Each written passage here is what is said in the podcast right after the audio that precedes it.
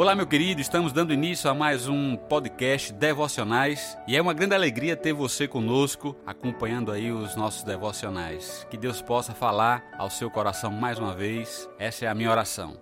E hoje nós vamos falar sobre a bênção da comunhão. Deus, quando planeja a igreja, Deus, quando ele pensa na igreja, ele pensou num povo que vive em comunhão. E essa comunhão, ela é na horizontal, entre os irmãos, e essa comunhão, ela é na vertical, a comunhão com Deus. Então, o cristão ele tem comunhão com Deus e comunhão uns com os outros. E eu vou ler para vocês o Salmo 133, que diz assim: Ó, oh, como é bom e agradável viverem unidos os irmãos. É como o óleo precioso sobre a cabeça, o qual desce para a barba, a barba de Arão, e desce para a gola das suas vestes. É como o orvalho de Hermon, que desce sobre os montes de Sião. Ali ordena o Senhor a sua bênção e a vida para sempre. Meu irmão, ser igreja é estar junto com outras pessoas. Igreja tem a ver com relacionamentos. Igreja tem a ver com um grupo de pessoas em prol de um mesmo objetivo. Não tem como ser igreja sozinho. Igreja é coletividade. Existem aí alguns movimentos de desigrejados. Isso não é bíblico. Isso é prejudicial espiritualmente. E essa igreja, ela precisa ter compromisso com Jesus Cristo, porque ele é o Senhor da igreja. A igreja é a sua noiva. Por isso não tem como ser igreja sem um compromisso real com Cristo. Mas é óbvio que tudo isso não é nenhuma novidade para nós, na é verdade. Mas Deus tem me incomodado nos últimos anos a viver a igreja de forma mais íntima uns com os outros.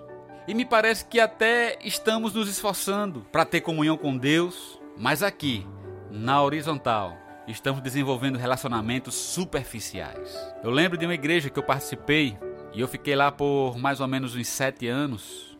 E quando eu saí dessa igreja, eu encontrei um casal de irmãos que eram ativos, que eram frequentes na nossa igreja. E eu encontro eles numa pizzaria. E eu conversei com a minha esposa e disse: Olha só, aqueles irmãos lá da igreja, como é que é mesmo o nome deles?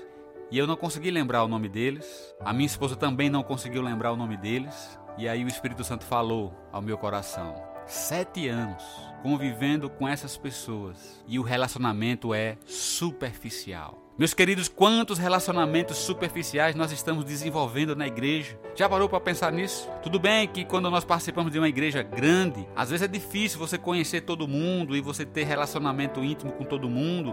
Às vezes nós temos o nosso grupo de pessoas mais íntimas, né?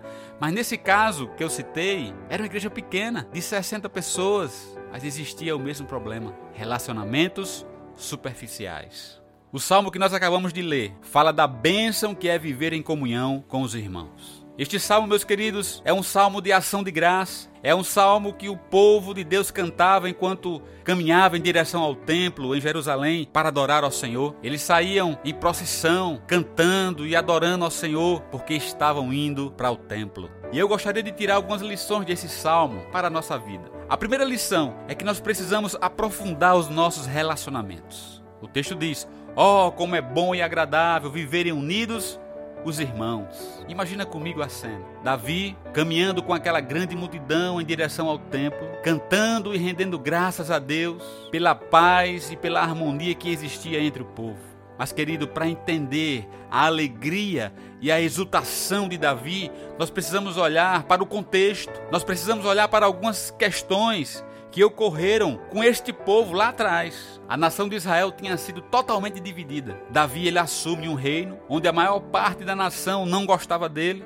e o pior, o via como inimigo. Então, Davi não estava apenas dando um conselho para nós a respeito de comunhão, ele estava relatando neste salmo algo extraordinário que Deus fez no meio do povo, que foi pegar esse povo dividido, ferido, raivoso e fez com que eles vivessem harmoniosamente em comunhão, com relacionamentos restaurados e profundos. Por isso Davi estava feliz. Por isso que havia exultação em suas palavras.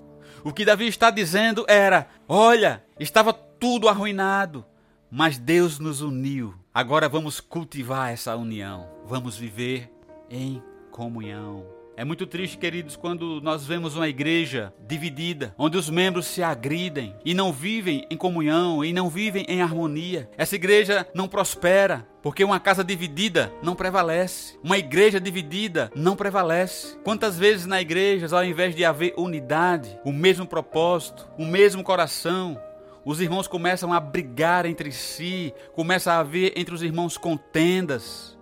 Os irmãos começam a olhar um para o outro como se fossem inimigos. E uma igreja assim, meus amados, ela perde o brilho, ela perde a alegria. O texto nos informa que a unidade é bela aos olhos de Deus. Essa expressão, oh, como é bom. Esse bom aqui significa belo aos olhos de Deus. É como se o salmo estivesse dizendo: oh, como é belo aos olhos de Deus que os irmãos vivam em comunhão. Deus se alegra quando vê seus filhos unidos. Davi sabia disso, por isso estava tão feliz em ver o povo unido. E isso, meus queridos, é agradável aos olhos de Deus, é agradável aos nossos olhos e é agradável aos olhos do mundo. Esse amor que nos une é que nos qualifica como verdadeiros discípulos de Jesus Cristo. Se nós não amarmos uns aos outros, a palavra diz que nós não amamos a Deus. Estamos mentindo. Não estamos qualificados para ser discípulos de Jesus se não há amor entre nós. Um ministro de louvor chamado Ron Kenolly já está bem velho.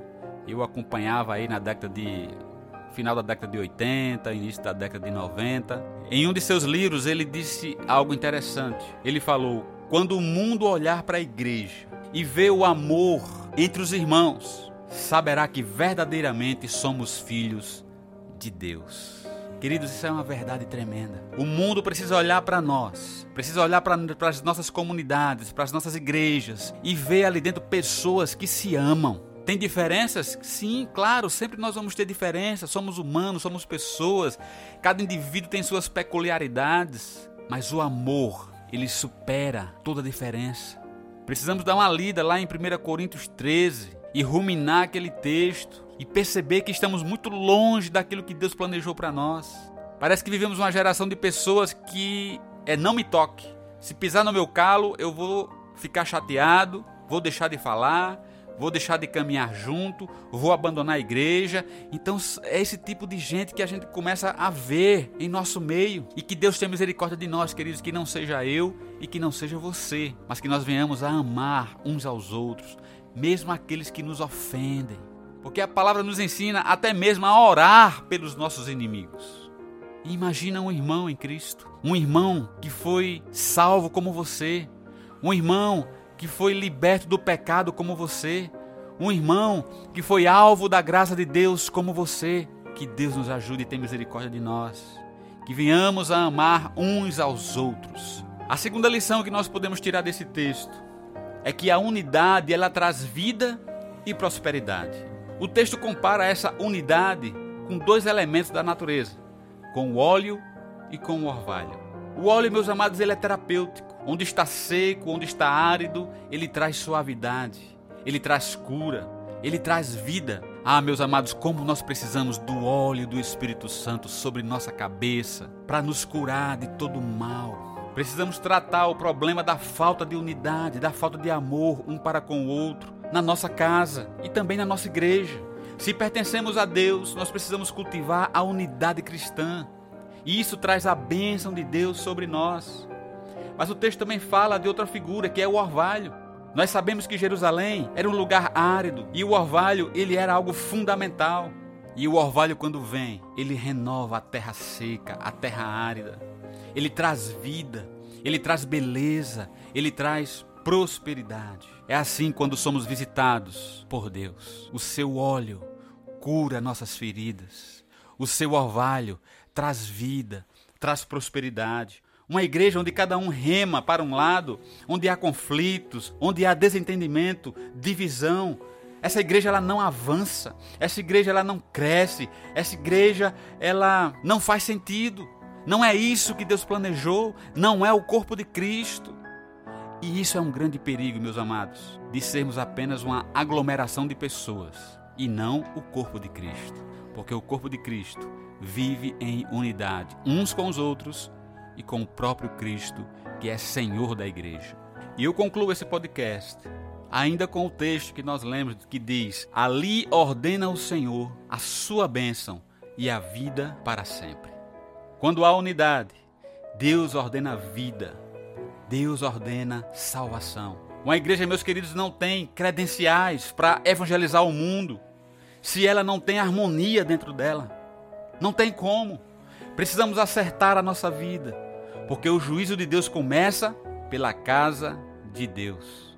O mundo está ferido, quebrado, cheio de ódio.